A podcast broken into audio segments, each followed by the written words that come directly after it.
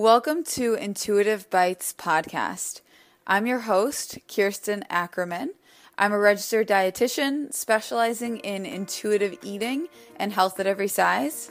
I'm also the founder of the Intuitive R D, a project that aims to provide weight-inclusive nutrition education through workshops, online courses, retreats, written content, and private counseling. Join me as we explore the foundations of the non-diet approach to health and wellness and chat with leading professionals in the field. Hi guys, welcome to episode twenty-two of Intuitive Bites podcast. For the episode today, I'm chatting with Ashley Bennett, who is an art psychotherapist, and she's also known as body image therapist on Instagram.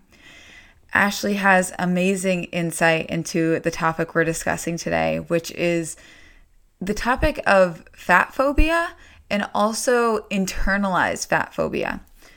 It was really interesting to talk with Ashley about this concept because as I was reflecting back on my own journey and, um, you know, my time becoming a dietitian and all of that, um, it was interesting to think about my thoughts on fat phobia and how they've evolved over time and and kind of how I've started to have a more nuanced understanding of what that really means and um, how that really impacts our decisions um, when it comes to dieting or um, making judgments about other people and things like that, um, that we just really might not even realize is there until we start looking at it on a deeper level. So Ashley does a really good job of explaining this um, in a really compassionate way.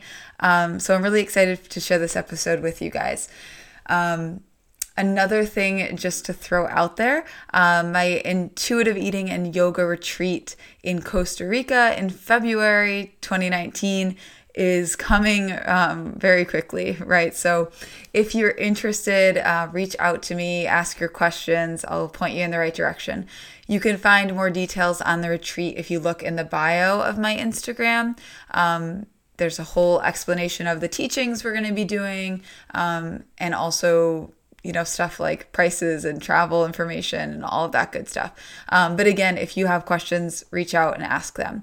Um, Also, my always my my comment, um, if you have a moment to take to rate this podcast on iTunes, it would be much appreciated. Um, you know, I don't say it just to say it, but it really does make a difference in terms of um, who gets exposed to this podcast, and um, yeah, and I want I want more people to hear this message. It's um, it's an important one. So, if you have a moment, definitely take that to do that.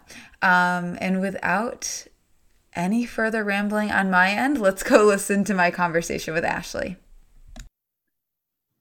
Okay. Hi, Ashley. Thank you again so much for joining me today. Hi. Thanks for having me. Of so course. Good to meet you. Oh my finally. Gosh. I know. I'm really like so pumped to have this conversation with you. Um, mm. I'd love for you to just tell um, the listeners kind of a little bit about you and, and what you've got going on right now. So I am an art psychotherapist, and generally people don't know what that is, but it's basically like talk-based counseling, but I use art-based processes as well. And I specialize in body image and eating disorders, internalized fat phobia, um, and yeah, body dysmorphia, everything to do with the body, really. I'm really into the body. Mm-hmm. That's so fascinating with, uh, with the art component. I just think that's really cool, especially in this particular, like this, with this particular topic, I guess. It's pretty yeah, cool. Yeah. Yeah.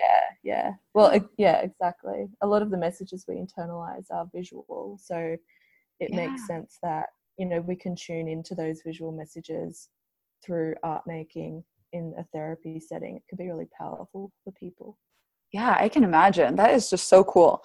Um, so Ashley, the, the topic that I would love to talk to you about today is um, basically um, just this topic of fat phobia, which is something that in my podcast, you know, we've kind of alluded to, and, and, you know, we have a lot of concepts that kind of overlap with it, but I want to, yeah. I really am so excited to just have this conversation with you and get your insight on this topic. Um, because I think it's something that can be hard to really understand. So I guess I'll just throw it out, out uh, throw it at you and um, ask you, like, what are your thoughts on, like, what really is fat phobia? Mm, so again, that's, it's such a huge question. And um, something we were talking about earlier mm-hmm. is that we're still in it at the moment. And it, so it's really broad and undefined, but essentially it is the fat is bad narrative. That's, you know, we hear it everywhere in society. Um, we're sort of told that fat is really scary. It's really unhealthy, and it, it's almost like it's going to get you. I mean, we hear of the O word, the obesity epidemic. It's almost as if fat is, you know, around the next corner and it's going to get you. So it's just, it promotes a lot of um, fear mentality, and, you know, we just don't want to be around it. Yeah, for sure. Yeah, I think that that's something that a lot of people can relate to. Um, mm. Even um, for me, like, and I, I've said that, I've said this a lot about, like, even just like general dieting stuff, but it, with fat phobia, like the more that I kind of learned about it and opened my eyes to it, the more I saw it in people around me, and and even in, in you know, myself, just thoughts that I'd have, and I'd be like, oh wow, like I didn't even realize that that was there. Um, so I definitely mm. think that that's mm. definitely prevalent, yeah. you know. Yeah. And that a lot of, you know, a lot of the health behaviors that we choose to do, like mm-hmm. literally come from, I don't want to become fat and unwell. Right. So it's, it's, you know, it's people making decisions about their health from a place of fear, which it sort of has a very counter, uh, counterintuitive uh, reaction. Yeah. It's so wild. It really is. And I feel like it's still so, I mean, yeah, it absolutely is still like kind of um, still so hidden and still so unseen. And, and again, until you kind of like start to look at it and you're like, oh my gosh, this has been, mm, this has been all around. Yeah. So that is really. Like once you see it, you can't unsee it. Exactly. It's, it's like, wow, so many people are basing their decisions off this fear yeah. of a specific type of body and what it means. And it makes a lot of sense because, again, it's it's not just a, a group of people who are afraid of um, fat bodies. It's, it's you know, it's our health system, it's yeah. our government, it's our grandparents, it's people at work. It's, mm-hmm. I mean, where can we escape from it? Right, exactly, exactly. Oh, my gosh. So, So the original thing that I wanted to talk to you about, and I guess this is kind of leading into it, is, um, you know, kind of this this concept of internalized fat phobia, which I think kind of sounds like a big term, but um, I'd love for you to kind of give your perspective on what that means, you know, in relation to just fat phobia itself. Yeah, so it's essentially when people in larger bodies take those negative stereotypes that are endorsed by society about fat and they believe them about themselves. So that, you know, people in larger bodies are less worthy than people in smaller bodies, less deserving of respect. And that just because you're in a bigger body, that you're automatically less healthy.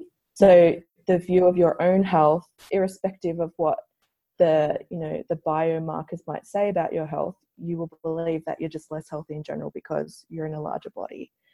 Um, and it's also related to the internal, internalization of that is related to thinking that body size is someone's fault or it's one hundred percent in in control of that. Per- no, yeah, that someone's body size is, um, you know, controlled by them. Mm-hmm. Right. So then if, if their body size is something that they think that it shouldn't be, then that's kind of their fault is, you know. Yeah, yeah, yeah, and that's where a lot of the, um, you know, the research comes out about the the damages to mental and physical health um, mm.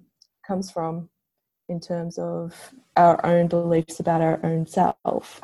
Yeah, and I guess this kind of like um, leads into like the conversation of like weight stigma, but it just makes me think about how, you know, like people I've, I've known or whatever, like having this concept of themselves that like being in a larger body, like then they should behave in this way. You know, like you said, like they should be lazy, or they should like X Y Z food, and they should be mm-hmm. just like love mm-hmm. food, or love like sweets, or whatever it is, like having all these like concepts about themselves, um, just yeah. because of like the stigma of that. Yeah, exactly. And you know that they don't, it's, it's common for them to not even question those negative stereotypes. And that's when we start, this might be branching off a little bit, but um, people in larger bodies can then go to try and compensate for those negative stereotypes by being the good fat person, in that, you know, they try and show people like, oh, look, I am active, or like, oh, look, I do love salads. And so it's it's still coming from, the intention of that is still coming from a place of fear as well. Right, right. Absolutely. Yeah. Um, I don't know why I'm thinking about this, but when I was m- making some notes and, and thinking about this topic, um, I read something online by Reagan Chastain, and she mm. was talking about um, like this, like basically like the idea of like airplane seats, right? Like the idea that mm, people, like yeah. someone in a, a fat body, like would say, oh, like I will, I have to buy two seats, and that's just how it is, because, you know, because I'm too big for the one seat. So of course I have to buy two seats, and I have to pay double the price to go, you know, mm, go somewhere. Yeah. And like, that's something yeah. that I feel like if most people here in our culture or society, like they'd be like, oh, like, yeah, like that's just normal. Like, of course they have to do that. But it's like, when you stop to think about it, like that is actually really messed up, and that's actually really not okay, that they, you know, mm, exactly, they are one person. Yeah. They are one, they're not two people, they don't have to buy two seats. But it's interesting, like a quick segue is that um you know, if you're someone in a larger body, in order to just make life a bit more easier, a lot of people end up just buying those two seats. Mm-hmm. And it really sucks that that has to happen, because you know, then you're confronted with being on the airplane and being, you know, having looks, or you just, your own comfort is placed in jeopardy. And, you know, flying is already difficult as it exactly. is. Exactly. Yeah. yeah. Oh my gosh. Yeah. Yeah. So I just find that to be, I don't know. I, I, that was something that just gave me a, a real perspective shift. So I think it's interesting to think about, but um, I guess, yeah. so one thing I was going to ask you is, you know, um, how does fat phobia affect all people? Because we're kind of talking about this in terms of, okay, like people in fat bodies are affected by this and whatever, but how do you, how do you think it impacts all people? Mm. Well, it turns into, in all bodies, it turns into a bias that we, um, you know, we all hold the, well, fat is bad narrative, and I need to do everything I possibly can to mm-hmm. not be a part of that narrative and not be, not belong in that stigmatized group. Mm-hmm. So it, it's not just something that impacts people in larger bodies. It, mm-hmm. it also is rampant even through eating disorder treatment, and, you know, it's in schools, you sort of really can't um, get away from it.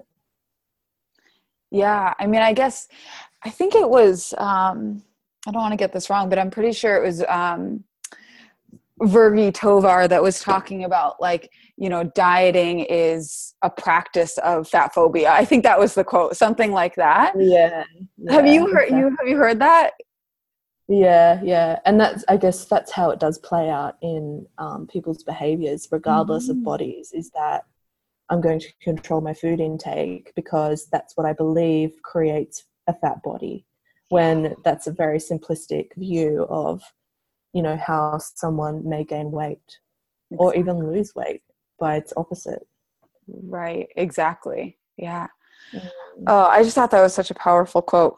Um, so let me ask you this. So I guess, um, can you think of, I, I guess I'm just thinking of myself when I was, you know, in undergraduate studies for nutrition. And I had mentioned to you this, this to you a little while ago, that I feel like if somebody had said to me, you know, um, are you, you know, do you have internalized fat phobia, or, you know, I don't know, had just talked to me about this concept of fat phobia, I would have kind of brushed it off and said like, oh yeah, it's so terrible. And like, but I wouldn't have truly understood. So I guess I'm just trying to think of like examples of you know, um, fat phobia that can exist for in any one person, and kind of like what that might look like. And I guess we've kind of touched on it a little bit here, but um, are there yeah, any yeah. examples, I don't know, that you could think that might resonate with people?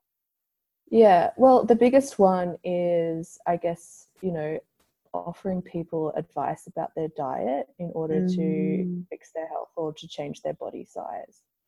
Um, it's assuming that food is what creates the fat. Um, and it's just remembering too that you don't know what you don't know. And so the first thing I mention to people when they're like, oh no, I'm not fat phobic, like mm-hmm. I, I'm I, I'm nice to fat people. That's a funny one. Yeah, exactly. um, it's not about that. It's about learning what you know, and this goes for anyone, even people in larger bodies. What did you learn about fat growing up?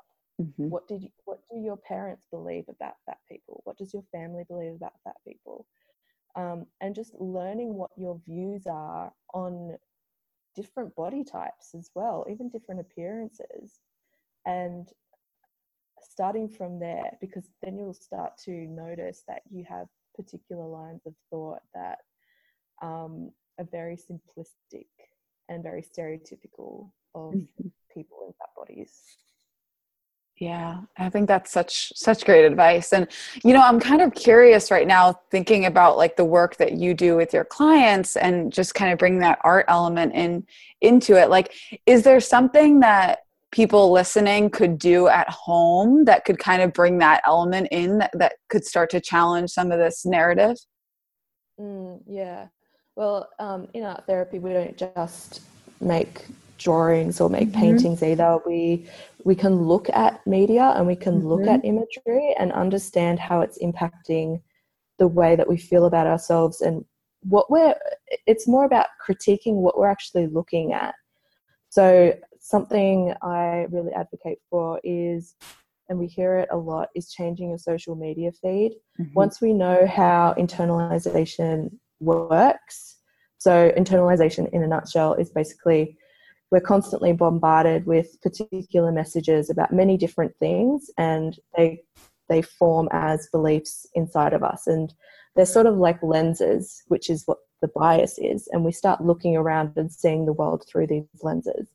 So if we're constantly, um, you know, exposed to one kind of body, for example, let's say a smaller body, smaller, younger, attractive body, mm-hmm. then that's what we assume we need to look like.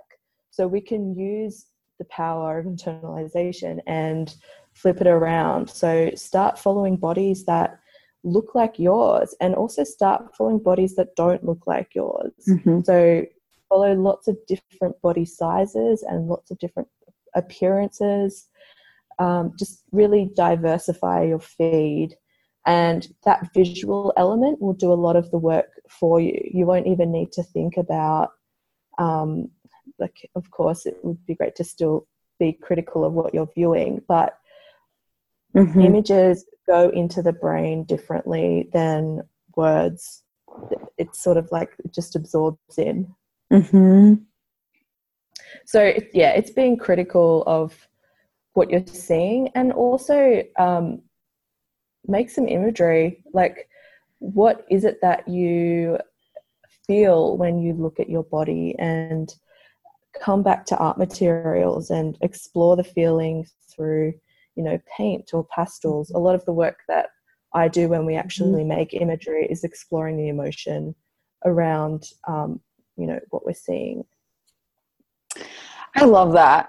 I feel like that a lot of, you know, um, I don't know, I guess maybe from my perspective, a lot of the work, you know, in this arena has been, you know, a lot of talking and things like that. But I feel like there's so much power to switching up kind of what, what part of the brain you're accessing when you're talking about yeah. this stuff. Yeah, exactly. Well, that's the thing, we can say a lot with our, with our words, but then what we're actually feeling and what we're actually doing in our life as behaviors can be very out of sync. And a lot of the time, the art process really illuminates that um, because it's just accessing a different way of expression, mm-hmm. yeah. which we all have. Yeah. Oh, that's so interesting. Um, so Ashley, I guess to wrap up, I like to, you know, basically just wrap up by asking, what could you direct towards somebody who, you know, was really compelled by this discussion? And I don't know, maybe just like a takeaway message um, on this idea of, of fat phobia. I'd say go in with curiosity. And one of the fears is when people learn about fat phobia is that, oh, if I learn that fat isn't bad, then I'm going to become unhealthy, which in itself is a fat phobic response. Mm-hmm. Um, so just go in with curiosity and, you know, expect that you will feel uncomfortable when you learn more about this, because this is a narrative that we hear everywhere and you're probably not going to like how you feel. And I know that's not a sunshine and roses takeaway, but it, it's this is the work that we need to be doing. Um, and go off and, you know, go on. If you're um, following the podcast, you're probably on Instagram as well. There's so mm-hmm. many great resources online. Mm-hmm. Uh, and just learn, be open. Oh, I love that. Thank you so much. And um, can, I guess, can we just um, direct people to where they can find you online and all over the place? Sure. Yeah, I'm mostly on Instagram. I'm quite prolific over there mm-hmm. with writing. Um, and that's under body image underscore therapist. And you can find all of my links in there. Oh, perfect. That makes it easy. um, it does. Thank you so much, Ashley. Thank you. Mm-hmm. All right, guys, that is today's episode. If you want to learn more about Ashley and find out her more about her resources that she has for you, um, check her out on Instagram. Uh, her title is body image underscore therapist. Um, and I'm also going to link some more information on her below in the show notes. All right, guys, I hope you have an awesome New Year's Eve and New Year's Day if you're listening to this as it's being released. And I will talk to you all soon.